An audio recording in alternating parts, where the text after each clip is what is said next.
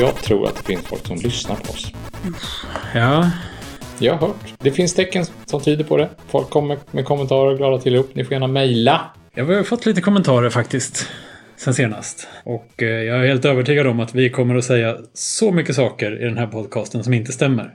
Så att det, kommer nästan vara mer saker som inte stämmer än saker som stämmer.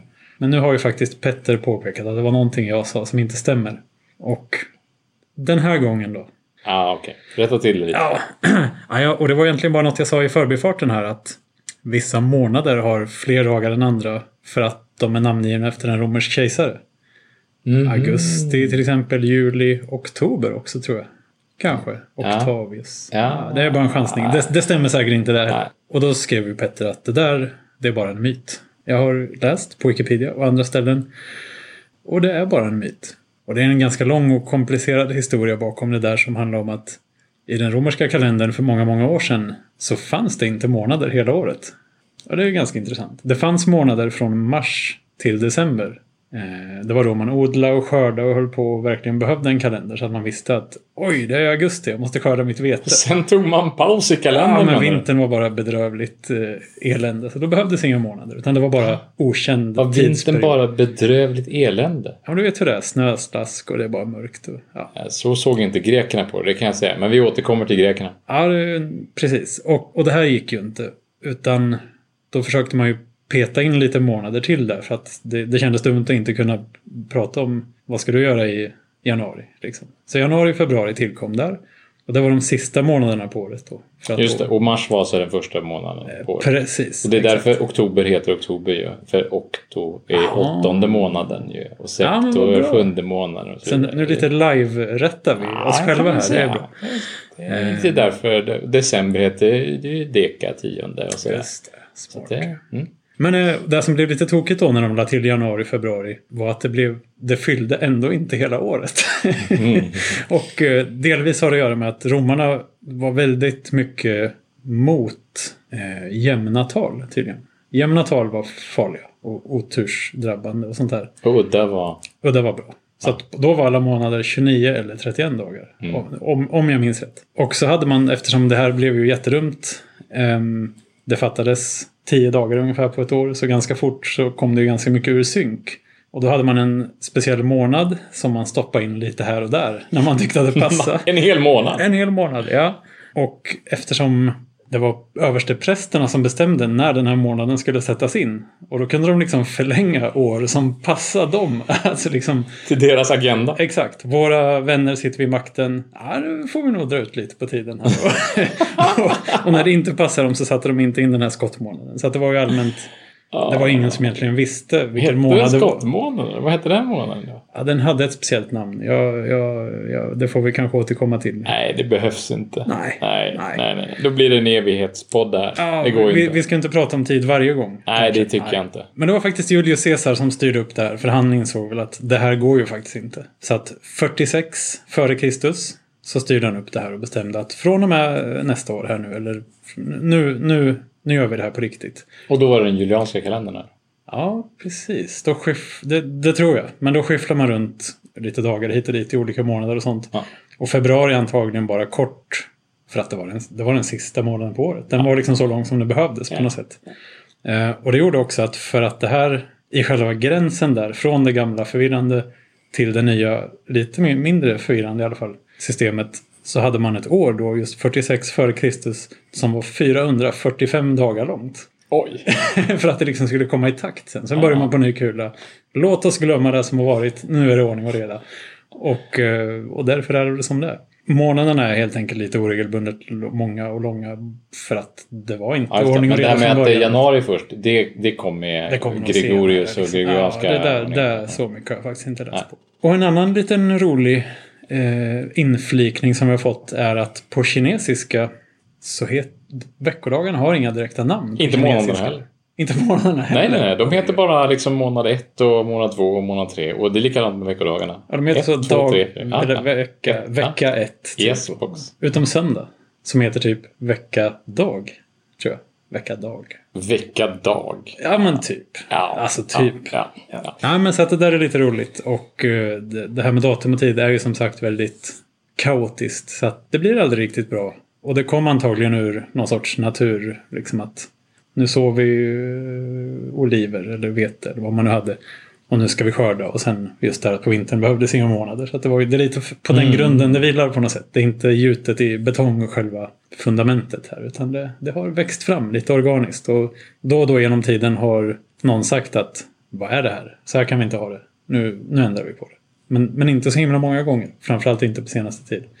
Det är väl skottsekunden som är det nyaste påhittet kanske. Skottsekunder, precis. Som, det, det är nog den konstigaste mailinglista som jag är eh, prenumererad på. Där man får ett mail i halvåret ungefär från en organisation i Paris som heter IERS. Och det är så här Institutet för jordrotation eller något sånt där som skickar ut den. Och, de, och då får man ett halvår i förväg reda på om det kommer bli en skottsekund nästa halvårsskifte. Det är, Så- ju, det är ju det är intressant. Ja, så strax innan december så, här, så får man reda på oh, kommer det bli en skottsekund i juli nästa år eller inte. Man sitter där som på nålar och så får man det där mejlet och tänker man nej, inte den här gången heller. Ja. Men, eh, men då i, i år fick, hade vi en skottsekund. Ja, det, vi, hade, vi hade ju det. Hur många har vi haft? Kommer du ihåg det? Det är inte så jättemånga. Nej, det är mindre än 30. Eh, jag tror att det är 28 eller om det är 18. Ja, nej, jag tror att det är 28. Men precis som de hade en skottmånad i romarriket där och nu har vi skottsekund. Tror du det kommer fortsätta så att man har så skott millisekunder vissa dagar liksom? Eller för noggrann, alltså de hade, det, var ingen vits att ha en skottsekund i romarriket för att man kunde inte mäta tiden så himla noga. Men vi kan ju mäta tiden noggrannare och noggrannare. Men Ja. det, det slutar ju vara praktiskt förr eller senare. Ja, jag tror att sekunder är, det är gränsen för vad som är praktiskt. De flesta mät... Men vem bryr sig om den här skottsekunden? Det är atomurs-tyskarna där liksom med sina stora mustascher som vrider upp knappen ett steg. Liksom. Ja, antagligen är det de som bryr sig om den. Och, och, och alltså vetenskapsmän som är super... Eh, eh, där det är supernoggrant med, med sekunder, Ja. helt enkelt. Där man Och sen kan man väl tänka sig att i förlängningen så är det så GPS-satelliter och så här. De måste ju gå precis på atomsekunden rätt och sådär. Ja, Ja, annars vet man inte riktigt var man hamnar. Nej, bokstavligt talat. Ja, men det är mycket med det här med vidskepelse och sånt att, att ojämna tal är, bra eller dåliga eller vad det nu var. Det, det där är också något som har förekommit mycket genom tiden. Jag vet inte om det har påverkat så mycket tidsbegrepp sådär, men det har säkert påverkat många andra saker. här Vi nämnde ju fredag den 13. Det Ja. var ju en slags otursdag. Precis, och det här med att många hotellrum har inte våning. Eller hotell, många hotell har inte våning 13. Eller kanske höghus överhuvudtaget. Ja, men det stämmer ju. Och i Kina är det ju siffran 4 som betyder, som rimmar på ordet för död. Och därmed så finns inte våning 4 eller våning 14. Och i väster, liksom i västländsk eh, anpassade höghus i Kina, som i Shanghai till exempel då, då blir det både 4, 13 och 14 som är borta. Och 24 kanske. Ja, om det är tillräckligt högt. Ja, kanske. Ja, precis. Ja. Så det blir, det är väldigt många våningar som liksom försvinner där. Så det Ju mer globala vi blir desto färre våningar blir det kvar som man kan ha. Liksom. Ja, eller så får man införa sån här som är i huvudet på John Malkovich, här 17 och 3 fjärdedels våningen ja, här precis. mi- konstig våning så här. Men det är ju inte bara sådana tal som har varit, alltså även på- på, den gamla goda tiden för bondepraktikan så här, så eh, på 1500-talet så här, då, då fanns det någonting som heter Tycho Brahe-dag. Det finns i ordlistan fortfarande. Tycho Brahe Och det är ju ja. döpt efter den danska astronomen Tycho Brahe. Mm. Han fick ju uppdrag, för på den tiden när han levde mellan 1546 och 1601 så fick han, eh, så, så, så, så, så var ju intresset för astrologi ganska stort också. Han var ju själv alkemist och allmän eh, sån eh, mumbo jumbo eh, kokare. Men det var inte riktigt utrett på den tiden vad som var seriöst och inte. Utan allt fanns i en sorts Ex- ursoppa. Precis, ja, men- men man var väl öppen för allt Exakt. liksom. Öppet sinne Precis, redan då sådär. Så han fick väl uppdrag att lista liksom vilka dagar på året som var otursdagarna. Och så, och så fick han helt enkelt bara komma upp med en lista och lämna in den till kungen eller till kalendermakaren eller vad det var. Och, och, och de blev sen döpta till Tycho Brahe-dagar helt enkelt. Otursdagar. Men det är vissa datum då? Alltså. Ja, vissa datum. Samma- samma- Ja, samma varje år. Jaha. Där går man runt och inte vet om kanske då? Att, Ja, typ. kan, du, kan du någon? Nej, det gör jag faktiskt inte. Nej. Den enda jag kan som, som borde vara en Tycho Brahe-dag, det är kanske hans egen dödsdag den 24 oktober. Jaha, jag ser där. Du är full av oväntad kunskap. Men fredagen den 13 har haft en bättre PR-agent på något sätt. Den har blivit Hollywoodfilm och den, alla vet om den. Liksom. Ah, verkligen. Ja, den Ja, Ja, precis. Tycker bra-dagarna, mm, lite mer indie. Sådär kanske. Ja, det kan man säga. Men Tycho Brahe-dag var ett svenskt ord i Svenska Familjens ordlista fram till ganska nyligen i alla fall. Ja, nej, det är speciellt lite grann det här med, med datum och, och tal. Vi har pratat lite om tal eh, den senaste tiden. Att vissa personer liksom verkar hänga upp sig på vissa tal. Det, det vanligaste, skulle jag tro, är ju 42 kanske då. Ja, 42 från Livsfarens guide till laxen. Som vissa tror från början kom från han som skrev Alice i Underlandet. Han var tydligen Yes. också upphängd på 42. jaha. Och något, det fanns någon tror avsnitten i radioteatern Livsfarens guide till laxen som kom innan boken, så vitt jag vet. Eh, så är några det, det finns någon namngivning av kapitel och sånt där som stämmer överens med någonting som, som eh, Alice i Underlandet författaren eh, liksom, det fanns någon Det sorts här är mer vad jag koppling. kände Ja, till. Radioserien har man ju hört på några gånger.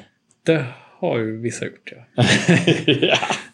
Radioserien och sen fanns det väl ett tv-program också. Och Ja. en bok och, de, och en film nu för tiden. Det fanns ett tv-program som Douglas Adam själv var med i. Han har ju en, två, han är med i två scener i den tv-serien. Eh, Dels så sitter han i den här baren i någon förskräcklig vit kostym, vet jag, och dricker öl. Och sen på ett annat ställe så är han faktiskt naken och springer ut i vattnet. Är en av de få scenerna jag kommer ihåg från den relativt dåliga tv-serien faktiskt. Ja, det måste ha varit minnesvärt. Men den var ju ändå bättre, konstigt nog, än den filmen som sen gjordes ganska nyligen med massa animation och så vidare. Ja. Den var rätt så usel faktiskt. Den hade väl sina stunder men oftast inte. Nej. De flesta stunderna var inte Alltså de som stunden. inte har läst boken, de kan ju inte riktigt ha fattat bokens tjusning genom att bara se filmen. Nej, nej. Och frågan är om de fattar någonting överhuvudtaget. Nej, nej, det känns som att det bara var en film som... Ja, kolla här är de här grejerna du har läst om. Ja, det var konstigt. Och sen läste jag då när den här filmen var på gång. Det var den, han, eh, Douglas Adams höll ju på med den när han dog. Ja, så var det så den var liksom inte färdig riktigt. Utan det var någon annan som gjorde färdigt den. Och jag tror att det blev så då att när de hade då bestämt sig för att okej, vi ska fortsätta göra den här filmen. Så följde de det han hade skrivit nästan lite heligt så här. Att oh, det är mästarens ord. De får vi inte eh, lirka med liksom. Medan han själv skrev rätt mycket och sen på slutet redigerade om jättemycket och kastade jättemycket. Och liksom, det var inte färdigt förrän det var färdigt. Liksom, utan- Nej, okej. Så nu 90% blev det in- istället eh, liksom till punkt och pricka. Ja, och det blev hans, kanske... hans första utkast. Ja, sådär. precis. Så att han själv hade säkert gjort om jättemycket grejer innan den blev klar. Men nu blev det liksom att nej, allt han har skrivit måste vara där och sen så kanske vi fyller ut lite här och där. Så Mm, jag vet mm. inte. Det kanske var en orsak till att den inte blev så bra. Och jag vet inte, kanske vissa saker kanske man inte ska göra filmer av. Jag tror, sådär. jag tror det.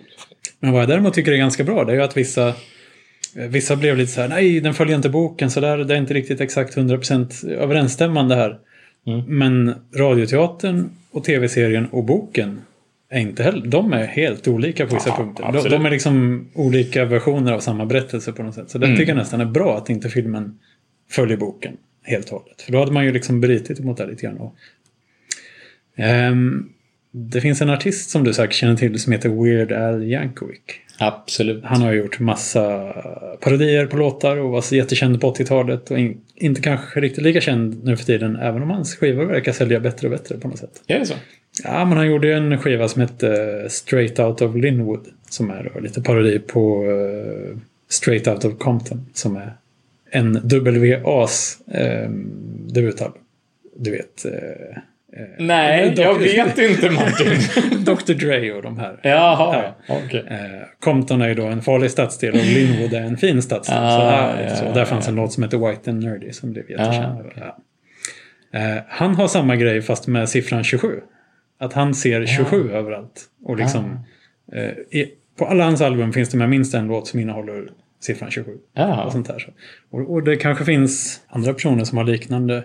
Det finns ju någon film med Jim Carrey som tydligen är väldigt dålig. Som handlar om siffran 23. Ja, siffran 23 har jag ju hört.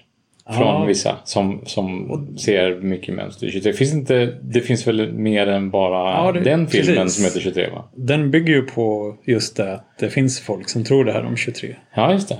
Och, och, och filmen var absolut inte först med det här och sånt. Så 23 är väl en annan sån här... Ja, 23 skulle jag säga, snarare än 27 då. Men 27 är väl... Ja, man kan ha sin egen. liksom. 27 är ju ASCII-koden för escape.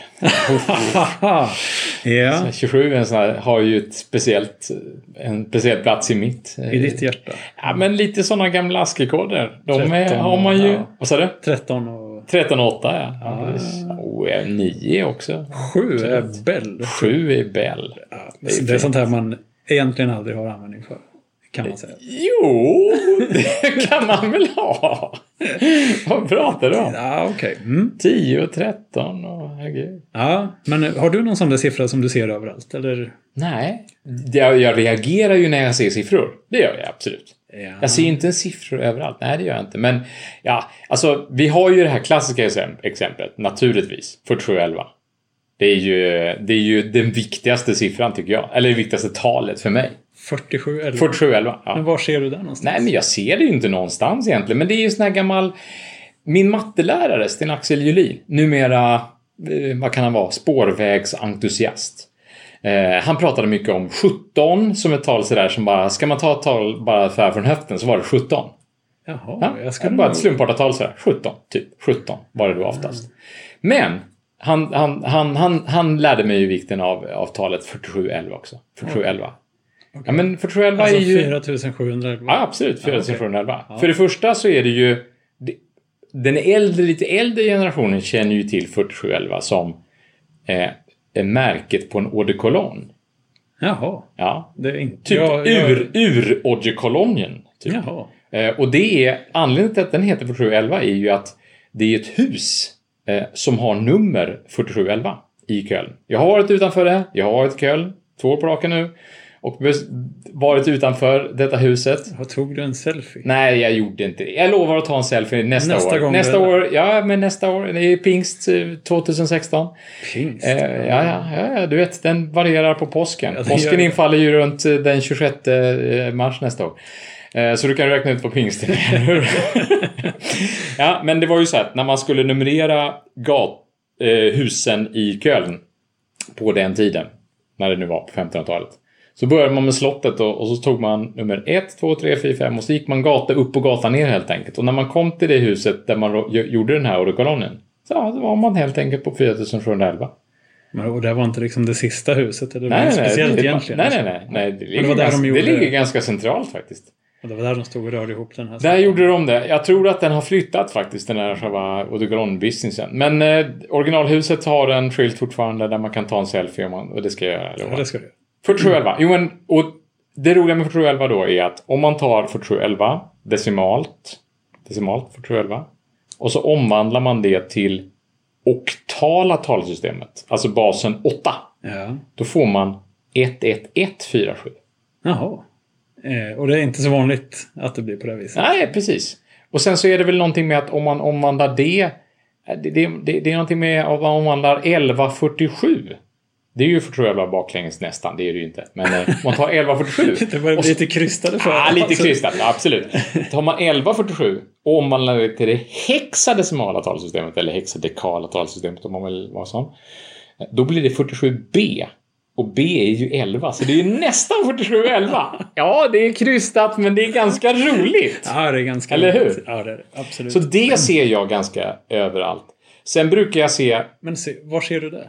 Nej, men när jag ser Alltså, det så... 1147 kan ju stå på en klocka, men 4711 står ju sällan på Så, 1147, när, när det står på en klocka så ser jag det kan jag säga. Ja. Typ, det, det gör jag verkligen. ja, det är bra. 4711, ja det är inte, inte lika ofta. Det, det erkänner jag. Eh, Men när du ser det, då tänker du aha! ja, precis. Eh, och sen så är det ju den här Wong Kar Wai-filmen 2046. Det är också en sånt tal som liksom har etsat sig fast i mitt minne. Så här. Det är ju ett, ett, ett hotellrumsnummer Mm. i en jättebra film som heter In the Mood for Love. En fantastisk film! Den måste du se. Veckans filmtips. Ja, veckans filmtips. Ja. Ja. Ja, Men jag tänkte på det där med att du tog 17 där som en sorts standard Slumptal. slumptal. Ja. Slumptalet är 17. Ja, jag, hade nog, jag hade nog sagt 7. Om jag- Jo, men mellan, det kan- det mellan kanske ett alla och gör. tio, det gör alla. Ja, men, men, säg en siffra. Sju. ja, men ett sju. Ja, men en siffra, ja. ja ja, men ett tal, va? Ja. Så. Ja. Ja, det var en... Dagens Eh, va, ja, precis. Eh, en kompis som mig hade, eller lärde sig av sin systers kille när vi var små. Ett experiment som man kunde göra på folk. Där de skulle rabbla siffror, du vet. Man skulle säga 6, 66, 666, 6666 och sen så börja om. 666 blö, för att liksom bli bortkollrad lite grann. Ja. Och sen frågar man jättefort. Säg ett verktyg, säg en frukt, säg en färg. Ja. Och alla sa Hammare, blå morot. nej, apelsin. Apelsin. Ha- Hammare, blå, apelsin. Ja, men det var ju frukt. Hade det varit Ja. grönsak hade det kanske varit morot. Ja, liksom. ja, ja. En klassiker. Och det här är på något sätt är det liksom eh, arketyperna för sin kategori. På något Ja, sätt. Det är det ja, första man kommer att och, du tänka med, på. och sju är arketypen för tal. Ja, du- siffror. är det 17 ja, för dig 17 kanske. för mig. Ja, ja, ja. Arketypen. Exakt. Och det kanske finns fler sådana här. Liksom, säg ett grundämne och så blir det någonting. Eller säg ett primtal. Jag vet inte hur långt man kan dra det. Det känns som det måste vara något som folk liksom kan fiska upp ur huvudet. Säg ett irrationellt tal mellan eh, två och tre. Två och tre och en halv. mellan, eh, nej, mellan, två, mellan 2,8 och 3,2. Och så är det typ roten ur pi. Nej, då är det pi. Jaha, du menar så. Tau. Ja, Som precis. försöker lansera nu som en sorts... Allt blir lättare om man räknar med tau istället för pi. Och tau är helt enkelt Två pi. 2 pi. Precis. Och alla formler blir hälften så långa och man förstår mycket mer och sådär. Jaha, så nu, nu lanserar man tau liksom. Ja, men det som- finns sådana här reklamfilmer på nätet. Typ att ska du inte räkna med tau istället? Nej, gör det. Absolut. Av, Sluta. av de här... Vem är det som lanserar de ja, reklamfilmerna? men någon sån Vem är här... det som vill pi illa? De kanske inte vill pi illa utan de kanske vill rätta till lite något som blev tokigt från början. Eller så att om du räknar med tau så slipper du den här två eländet hela tiden. Men två är ju jättefint. Annars hade ju aldrig den här pizzaformen funkat. Ytan för pizzan kan ju, kan ju uttryckas med PI gånger Z gånger Z gånger A. Om man väljer Z och A liksom. Aj. Så här, det var så fint. Det hade blivit liksom Tausa eller någonting. Ja, Nej, det är inte lika... Det är kanske enda nackdelen med Tau. Då. ja. ja. Nej, men det är väl någon sorts förenkling. pausa. Taco Pausa. kanske. Tacos, ja. Ytan på en Volymen taco. på en taco. Liksom. Ja, det är mycket svårare för det är ju en böjd yta liksom. Ja, den är, det, Ja. det, det är kanske gymnasiematte det.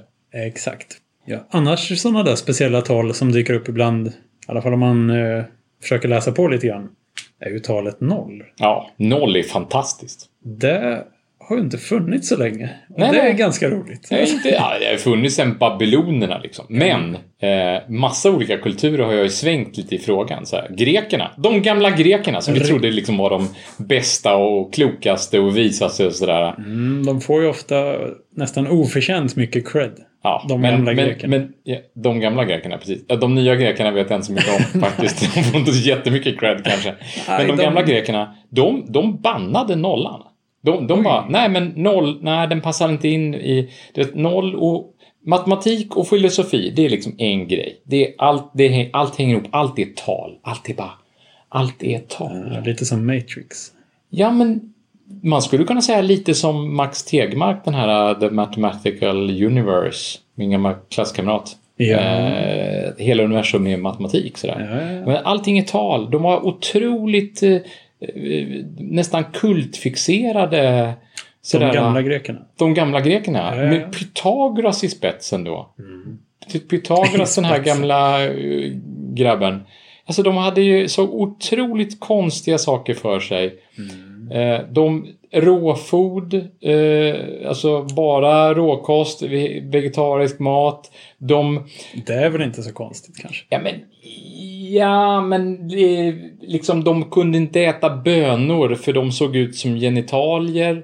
De, de älskade med kvinnor bara på vintern, eh, för det var inte bra att göra på sommaren. Undrar om de hade månader på vintern då? Eller om det var någon sorts liksom, halvlek. där Alltså, fick... du, du, du, jag sa ju att jag skulle återkomma till de gamla till ja, men, det grekerna. var, men det var de gamla romarna som inte hade månader på vintern. Det Ja, just inte- det. Men, just det. de men kan- grekerna, var- de hade det. Och de, de, de ville ha vintern, uppenbarligen. Eftersom, ja, Då hade de lite Ja. lattjo helt eh, enkelt. precis, på vintern av någon anledning. Ja. Ah, de var konstiga i alla fall. Men de Men- bannade, de bannade nollan därför att den passade inte ihop med deras geometri. Den hade liksom ingen betydelse för geometrin. Och därmed så, så, så bara, Swish. nollan kan vi inte ha med. Men vad konstigt för att då för att de här andra babylonierna och sådana eh, sydamerikanska kulturer och sånt där Ja, som även, även österlänningarna sådär, kineser och sånt ja, där. ja. De körde med nollan. De körde med nollan men grekerna de valde och inte, de uppfann, eller de visste om nollan och så struntade de i. Så, Ja, det nej, där är det- inget för oss. Nej, exakt. Sånt där skit, Jättekonstigt. det kan någon annan hålla på. Jättekonstigt är det. Ja. Men ingen plats i geometrin. Nej, nej jag, jag kan inte alla detaljer, men jag kan verkligen rekommendera. Jag läste en bok för 15 år sedan av Charles Seife som heter Zero, The Biography of a Dangerous Idea. Den kan jag verkligen rekommendera. Den boken heter Zero, helt enkelt. ja. Är den, den farliga idén, är det nollan då? Alltså? Ja, det är nollan. Den är, det är det, den mest kontroversiella vetenskapsidén någonsin. Nollan. Påstår baksidestexten. ja, just det. Men du läste även innehållet i boken? Ja, det gjorde jag. Det var ju bland annat där jag läste de här tokigheterna om, om Pythagoras. De stod inte på baksidan. Nej, just det. Nej. Eh, det där är märkligt. Alltså det finns... Just det här med de gamla grekerna, att de var så himla upphöjda och fina. Jag läste någonting, var det symposium? Något sånt här lite fint ord när man samlas och diskuterar saker. Mhm. Inte kongress. Ja, något sånt där ord. Som tydligen var, jag tror det var romarna i och för sig. Där man samlades hemma hos någon annan riking. De rika då såklart. Mm. Och sen så låg de på sina sådana divansängar där och Ja. åt mat. Druvor. Och de hade slavar som kom och gav dem mat. Och så åt de tills de spydde. Och så, och så kom slavarna och torkade upp det. Och sen så bara fortsatte de äta. Och under tiden pratade de om politik och filosofi och sånt där. Så det, Fint. ja, det var ju inte så himla fint. Och nu säger man så här, oh, jag ska på ett politiskt på ett symposium. Eller så. Jag ska ligga och prata om filosofi tills Ja, jag på golvet. Och så ska jag fortsätta göra det. Exakt, nej. Så att det liksom... Jag tror inte allt var så himla upphöjt och, och liksom upplyst på den tiden. Utan det fanns nog en hel del skit i hörnan. Liksom. Både hos de gamla grekerna och de gamla romarna. Ja, ja. Ska, vi, ska vi prata lite om siffror också? Ja, men vi- vi kör- Arabiska siffror och sånt där. Jaha, själva siffrorna. Ja, men det är väl roligt. Ja, det är alltså, vi pratar ju alltid om de arabiska siffrorna. Det är Precis. ju ro- roligt att vi alltid pratar om de arabiska siffrorna när, när, när man sen ser att det i det arabiska skriftspråket av idag används en helt annan typ av siffror. Det, vi, de, de använder inte de siffrorna som vi använder. Ja, det Så de använder ju arabiska siffror medan vi använder arabiska siffror. Ja, Vilket är ju rätt förvirrande skulle man kunna säga. with that? För arabiska siffror nu, de ser väldigt mycket ut som arabisk, eh, arabiska tecken överhuvudtaget. Liksom. Ja, som, absolut. I samma stil kan man säga. Medans, jag vet inte, de siffrorna som vi kallar ara- arabiska siffror, är de liksom lite tillrättalagda från hur de ser ut från början? Jag du? skulle tro det. De jag har- skulle tro att de är lite vridna och vända och latinifierade helt. Precis, de var kanske snirkligare från Ja. början. Det, och du nämnde kinesiskan innan. Det är lika, samma sak med kinesiskan. I kinesiskan så finns det ju siffror som inte ser ut som våra siffror. Men det är inte riktigt sant. Alltså det finns folk som påstår att kineserna de har egna siffror. Fast det är inte riktigt sant det heller. De använder faktiskt våra siffror och skriver dem från vänster till höger och använder dem som tal. Aha. Men när de ska skriva orden för ett och Aha, två och just. så vidare. Men det har ju vi också ja. tecken för kan man säga. Så skriver de ju tecken. Lustigt nog så de kinesiska tecknarna då för tre. ordet ett och två och tre. Det är typ ett streck, två streck, tre streck. Och så, ja, inte riktigt samma fyra. Men, men, men, men eh, ganska enkla tecken kan man säga då. Mm. 10 är liksom ett plus. Här. Aha. Men det är ju samma som vi har egentligen. Vi skriver ju e, liksom ETT, liksom 1. Ja. Vi använder ju inte heller alltid siffran. Liksom. Nej, det gör jag absolut inte. Men det där ser man ju ibland om man kollar på en webbsida som är kinesisk eller japansk eller sådär. Att eh, siffrorna de är ju vanliga siffror. Vanliga siffror. Ja. Och även typ förkortningar från engelska eller så. De står med våra bokstäver liksom mitt i deras text. Ja, det är konstigt. Förkortningar verkar inte riktigt vara grejen i, i, i, på kinesiska. Men vi kan återkomma till det när vi har ett avsnitt om sp- språk. För det finns mycket att säga om kinesiska namn och, och, och Ja. omvandlingar mellan vårt skriftspråk och annat skriftspråk. Jag, jag tycker vi återkommer till det. Och apropå förkortningar där då, så använder ju vi förkortningar till exempel om USA. Där Ja. har vi ju den amerikanska förkortningen i just Sverige, det. eller hur? Vi har ju inte eh, Amerikas förenta stater, AFS, har vi ju inte. Eh, utan vi har ju USA. Medan man i Turkiet till exempel har ABD. Och det är ju liksom turkiskans motsvarighet till Amerikas förenta stater. Aha. Så det, det där är helt olika. Och det Men är nå- obegripligt. Ja, ja, det är obegripligt. Men något som också blir ganska obegripligt är ju typ OS, som är sport. Ah, ja, som är Det- OL på norska till Ja, exempel. precis. Och som har, det har ju sin egen, vad heter det på engelska? OG, liksom, eller? The Olympics. The Olympics. TO. jag vet inte.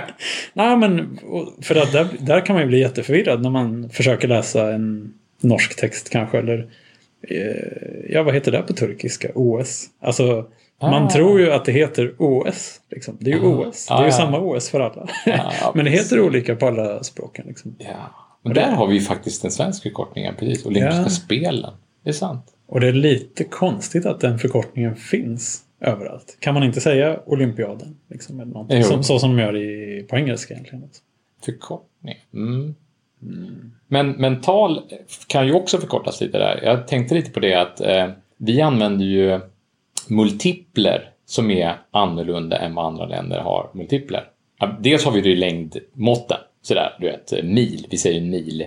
Ja. Eh, det, det finns ju inte i Danmark ens. Man kan inte säga en mil till en dansk och, säga, och, och de fattar vad det är. Utan man måste, man måste ange saker i kilometer för att danskarna ska förstå.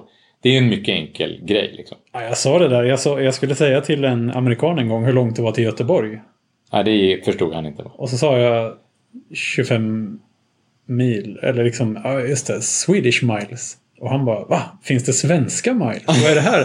Men så tänkte jag, men det är ju ingen enhet. Eller fast det är ju egentligen det. Det är bara en sån här jättekonstig... Ja, Det, ja, det är, verkligen, det är verkligen konstigt. Men, men, och då kommer jag att tänka på att eh, just nu, nu är vi tillbaka till kinesiskan igen. Men, men det här blev liksom tal, en talgrej det här. Ja. Att där anger man eh, inte, där säger, har man liksom inget, ett, inget tal, inget ord för miljon. Jaha. Utan man har istället ett ord för 10 000. Jaha, Ja. vad kul. Och sen så har man liksom multipler av 10 000 istället. Jaha, så hundra tiotusingar? Ja, eller Eller 10 000 10 000 Ska, och Är det för att man är så många fler? Eller jag vet inte vad bakgrunden till det Men är. de Eller är det, de var det ju- truppstorlek eller något sånt där? Ja, har det något militariskt? De, de, är ju, militäriskt, ja. de är ju många miljoner också, så att de hade ju ver- verkligen behövt De miljoner. var väl många miljoner redan när, när, när det här uppstod När en gång i tiden. Alltså, ja, ja, för det här är ju gammalt. Ja, det- det. Och det där är också kul. Vi nämnde tidigare en gång eh, det här med måttenheter i olika länder och sånt och att USA, de vill aldrig anpassa sig. Storbritannien vill ju anpassa sig lite grann. De försöker ju faktiskt. De har, De har ju i princip bestämt sig för att ha metriska enheter överallt. Och åker man till London idag så det, det går ju inte att gå in i en affär utan att det fast, finns angivna saker i gram och så vidare. Även om de är lite sådär tvära kanske på gam, i gamla butiker. Men, men Ja, det är... Precis, men det roliga är att Det är det, det här är ju något nytt för dem. Och de har liksom inte riktigt... De, de är lite nya på det känns det som. För Aha, att de använder så himla ofta millimeter till saker. Aha. När man kollar på byggprogram. Och byggprogram är säkert en... Uh, alltså, byggare pratar säkert om millimeter i Det gör de Sverige i också. Sverige också. Ja. Men- ja, ja. Jag har sett till exempel en, en uh, nerfart till ett garage. Där det stod liksom så här maxhöjd 2400 millimeter. Nej, det, det är inte okej. Alltså. Så de håller på att känna sig fram lite Ah, grann ja. och sätta sig till rätta. Liksom. För jag menar byggprogram, alltså att eh, Ja, avstånd mellan reglarna är 600 millimeter. Ja, det, det, det, det kan man det är ganska, Det är det är ganska givet kanske. Ja, men det är ofta i sådana där sammanhang som de... Det här med centimeter verkar inte ha landat riktigt. Utan Ah. millimeter och kanske meter. Ah, du vet. Det är, det är mycket millimeter har jag fått känslan av i alla fall. Det finns många gamla sådana här tjog och gross. Ja, det är väl helt ute. Ja, det är helt ute. Men Är det inte det? Men alltså dussin används väl fortfarande lite som i så här eh, 13 på ett dussin. Ja, Ett- men tror ett sånt du- uttryck tror finns väl fortfarande. barn, Tror du barn vet vad ett dussin är? Nej, det, Får man lära sig det nej, i skolan? det undrar liksom? jag. Det, det, ska håller jag kolla med mina barn. Ja, gör det. Ska så kan du det? se liksom så här, vet den äldsta, vet den mittersta och så vidare. Se Ja. hur långt ner i åldrarna det går. en liten panel där, det är fint. Men bara klockan, bara klockan är ju en sån sak nu. Att eh, pratade med en lärare i, skol, i grundskolan för ganska nyligen att ställa krav på att sexåringar ska kunna den analoga versionen av klockan numera. Det är, det är inte, det är inte lika självklart att göra det på samma sätt som, som när vi var sex år gamla. Men Därför att, de... därför, att de inte, har- därför att de har inte samma referens till analoga klockor idag som, som vi hade. Nej, för de ser bara klockan på spisen. De, ja, de ser nästan bara klockan på spisen då, eller, iPad. eller längst ner eller längst upp på iPaden eller längst ner i, i, i Windows-skärmen eller, eller, eller liknande. De, de ser den bara digitalt. Men kan de den digitalt? Digitalt? Ja. Är det lättare att kunna den digitala klockan? Nej, jag vet inte. Ja, jag, jag, men jag, jag kan tycka att det här med att ha en urtavla som liksom... Nu är det lite dumt eftersom urtavlan är ju oftast bara 12 timmar. Det finns klockor som har 24 timmars urtavla, men de är ju inte direkt vanliga liksom. Nej, nej, nej. Utan det är på något sätt halva dygnet och sen måste man Jaha, börja om men du, och så du menar att du, du vill ha det som en, en progress bar liksom, fast, fast en, en paj? En paj. Jag vill ha en paj. Ja, Nej, men alltså så att man liksom kan ha en mental bild av hur dagen ser ut. Eller sådär. Och det där är ju en annan väldigt intressant grej som jag har pratat med olika personer om genom åren. Eh, och det är ju hur man, hur man tänker sig att ett år ser ut. Jaha. Alltså, har du någon bild av Nej, jag har ingen alls. Ingen alls? Nej. Men, tänker- men när, du, när du säger det så, med klockan så måste jag bara snabbt säga att eh, jag har ju en mental bild av hur en minut ser ut. Och det är ju den här runda pajen. Eh, Är varje minut en paj? Ja, Bara, varje, varenda minut är en paj. Det är jätteviktigt för mig. Att, att varje minut är en paj. Och det, det låter konstigt men, men, men, men som när man tränar intensivt till exempel och har en minut eller två minuter kvar. Då vet man precis var man är i den där pajen. 40 Och- sekunder kvar. Då vet man precis vad sekundvisaren är. Man vet, oh, nu har jag, är jag där. Fast nu du ska jag dit. Men Nu du ska jag kanske dit. tittar på en digital... eh, Nej, nej. Jag har den, jag kan blunda till och med. Jo, Jag kan bara förstår. höra. 40 sekunder. Ja, men det jag menar, du du är får- här. Du får tiden i ett annat format. Jag får tiden, någon skriker Valfritt. 40 sekunder. Och jag vet, ja, då, då är min sekundvisare där på urtavlan. Och så vet, har jag, får jag då en mental bild hur stor del av pajen jag har kvar. Liksom. paj Ja, kvar. visst. Liksom. Ja. Det är super, det är viktigt. Det är lite märkligt kan jag tycka. För det är inte så jättemånga saker som händer liksom på ett visst ställe i en minut. Eller att, att det är så. Du kanske gör mer tidskritiska saker än jag. att det är liksom Som är på 10 två minuter kvar. eller ja, men som är två minuter långa eller som är fyra minuter långa. Eller en minut lång. Liksom. Så jag vet, ja, nu är det en minut plåga kvar kanske. Ja. Och vet jag att, ah, men nu är jag där. Och sen så är det, nu är jag där och nu, nu är jag där. ja, precis. Och jag har ju samma bild av ett år. Aha. Och det är också en urtavla i mitt huvud. Med julhelgen kan man väl säga eh, högst upp. Oj! Så att liksom julafton och nyårsafton är ungefär en Men hade ni någon sån där rund kalender där ni klistrade in liksom månader Nej. sådär i, i skolan då? Nej, vi hade en fyrkantig och jag har pratat med någon genom åren som det var den personens mentala bild av hur kalendern Ja, såg den ut. här, den här scoutkalendern Ja, med... där man satte en bild för varje månad. ja, liksom. klisterlapp sådär. Exakt. Ja. Eh, men min är en, en urtavla. Och vissa har liksom att ja, men det är en urtavla men nyår är längst ner. Och vissa tycker att den går motsols. Alltså det är mycket sådana här Ah. märkliga föreställningar. Jag tror jag på något sätt har, har någon slags linjär årsbild som är indelad i kvartal. Så att Mm. man har, har någon slags... Där börjar det kvartalet, kommer det kvartalet. Mm. Så du har en progress bar kan man Ja, säga. ja, det tror jag. 25 procent kvar. Ja, lite så. Ja, nej, jag tycker det finaste med min bild av året, för att alla får ju ha vilken de vill, men det finaste med min bild av året där liksom nyår, ja, det är ju som en klocka såklart, men det fina är att man kan tänka sig att tiden är lite som en pendel som man har där uppe. Och så släpper man den, så börjar den gå, du vet det går lite trögt i början där av vintern, och sen så får den upp farten. Och sen så svischar sommaren förbi. Ja, men och liksom början av hösten värst vad bara... romantiskt det här blev nu. Början av hösten susar förbi i ett höj och sen så går det lite långsammare på slutet. Där. Sen, och sen Ah, stannar det upp lite grann. Så. Det var en konstig pendel. Ja, Ja, ser det- fäst i mitten då. Ja, ja, precis.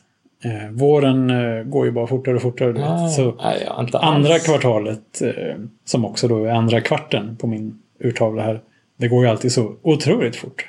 Det är ju kanske den snabbaste tiden på hela året. För att det är så, Så- mycket så långhelger och. Midsommar är liksom längst ner då? Ja, inte riktigt längst ner. Va? Ja, men det är typ fem i sex kanske. Allt är inte skalenligt på den här urtavlan kan man väl säga. Nej, nej, nej. Du får rita det- den här någon gång. Alltså. Ja, du får göra det, ja. Precis på samma sätt som du ska ta en selfie vid 4711 i Köln. Absolut. Eh, Är det så? Du som är väl bevandrad i livet här och världsvan och sånt. Och jag har alltid trott att eh, om man kollar i en butik med parfym och sånt. Att parfym, då är det för tjejer. Och kolonj, då är det för killar. Är det så? Du, det har jag ingen aning om. För att det har blivit eh, eh, lite omstritt här. Det finns de som påstår att så är det inte alls. Utan det kan heta parfym även för män. Men jag tror aldrig jag har sett det. Och man vill ju inte stå och göra bort sig och lukta på fel avdelning på något sätt. Eller stå och spruta på sig. Nej, eh, jag liksom. tror inte alls det. Jag, nu, det enda jag vet sen liksom är väl skillnaden mellan eau de parfym och eau de toilette. Så där. Det är väl bara koncentrationen. Ja, Eau de parfym är superkoncentrerad och ja. säljs i jättesmå flaskor. Och det andra är lite mer, där kan man spruta runt lite grann för det finns det gott om. Liksom, eller? Eau de toilette, ja, ja, precis. det är Ja. lite billigare. Eau de toilette låter ju inte så Nej, det roligt. låter liksom. jätteäckligt. Men eau de cologne, nej, eau de cologne, det, det är nog, men det, du har nog rätt i det. Alltså. Jag har nog aldrig, eau de cologne är inte någon tjejgrej. Nej, där, Om det nu finns någon tjejgrej nu, men alltså. Det ja, men gör det är typ aftershave, det är ju i alla fall, då är det för killar. Det vet man. Det men, kan man nog, men det står kan man nog sällan där nu för tiden. Alltså det är mer, äh, eh, det är mer liksom att om det är aftershave balsam typ för huden. Ja, men det, här, det här med tal är intressant och eh, ett annat område som vi säkert kommer återkomma till någon gång är ju det här med minne. Men eh, jag har alltid haft väldigt lätt för att komma ihåg tal i alla fall. Jag kan lägga tal på minnet och sen kommer jag ihåg talen och koder och sånt här som har med siffror att göra. Det har jag väldigt lätt att komma ihåg. Men däremot vet jag inte om jag varit så himla bra på matte. Jag är liksom ingen sifferperson på det viset. Att, att jag är ett mattesnille. Jag hade snarare ganska... Jag trodde aldrig att jag var bra på matte. Så att jag var nog aldrig bra på matte. mm, Men, eh, men just det här med räkna och... Ja, det, det har kanske inte varit min starka sida som jag liksom har gett utlopp för i alla fall. Men jag kan i alla fall komma ihåg de här siffrorna. Mm. Jag tyckte nog att det var kul att komma ihåg, jag också. Och det har ju varit ett, ett stort intresse i mitt eh, liv. Men det, det kan vi återkomma till. Men jag eh, hittade en bok eh, när jag gick på högstadiet, tror jag det var. Högstadiet, möjligtvis ettan i gymnasiet. Som hette eh, eh, Den praktiske läraren i snabbräkning eller något liknande.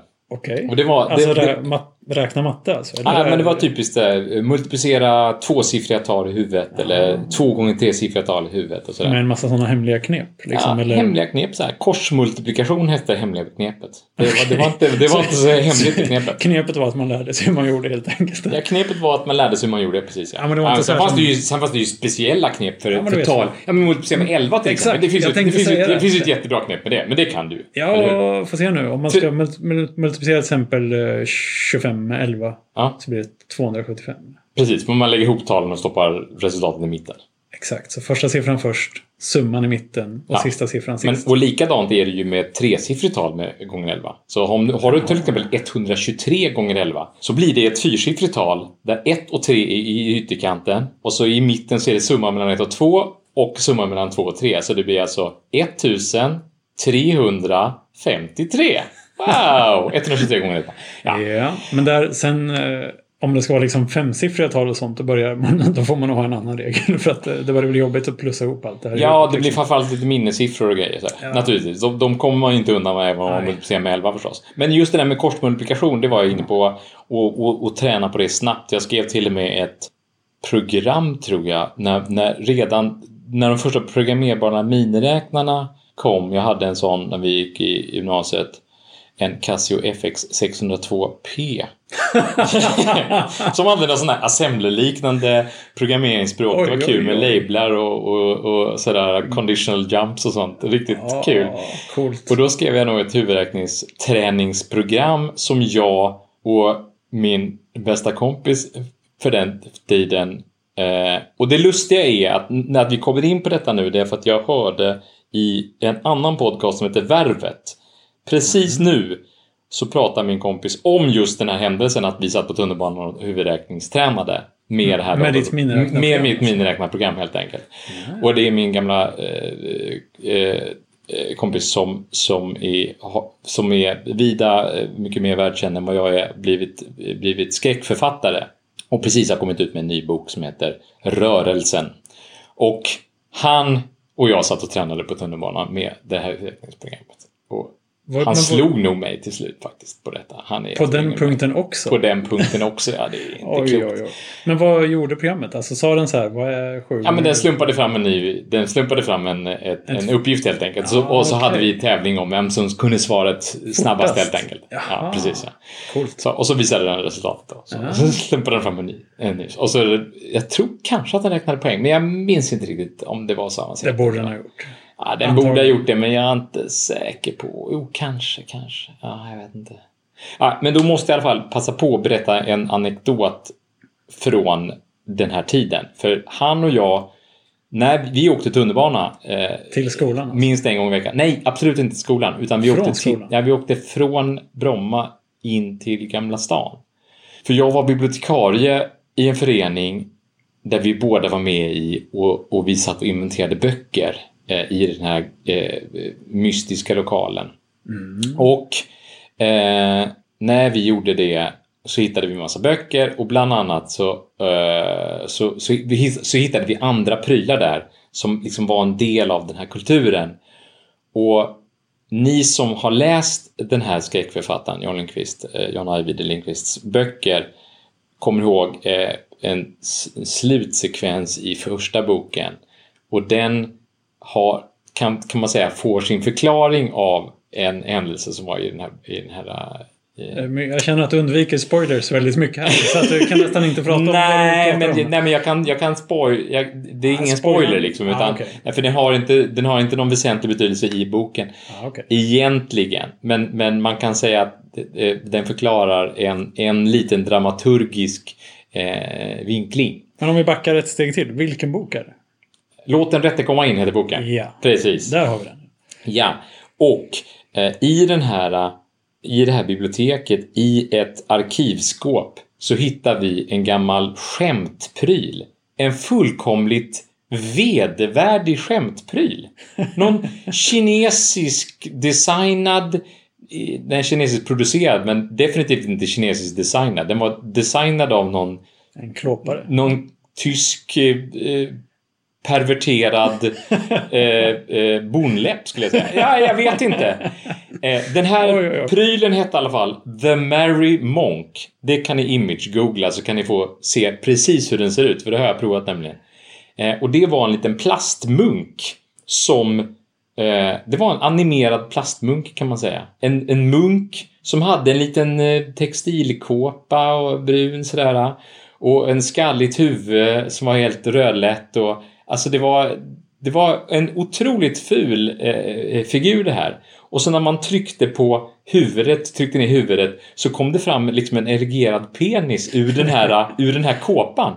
Det var fullkomligt... Och det alltså, var, det, det var det. det- That's it. That's liksom. it liksom. Ja. Och det, det blev sen en händelse i den här boken.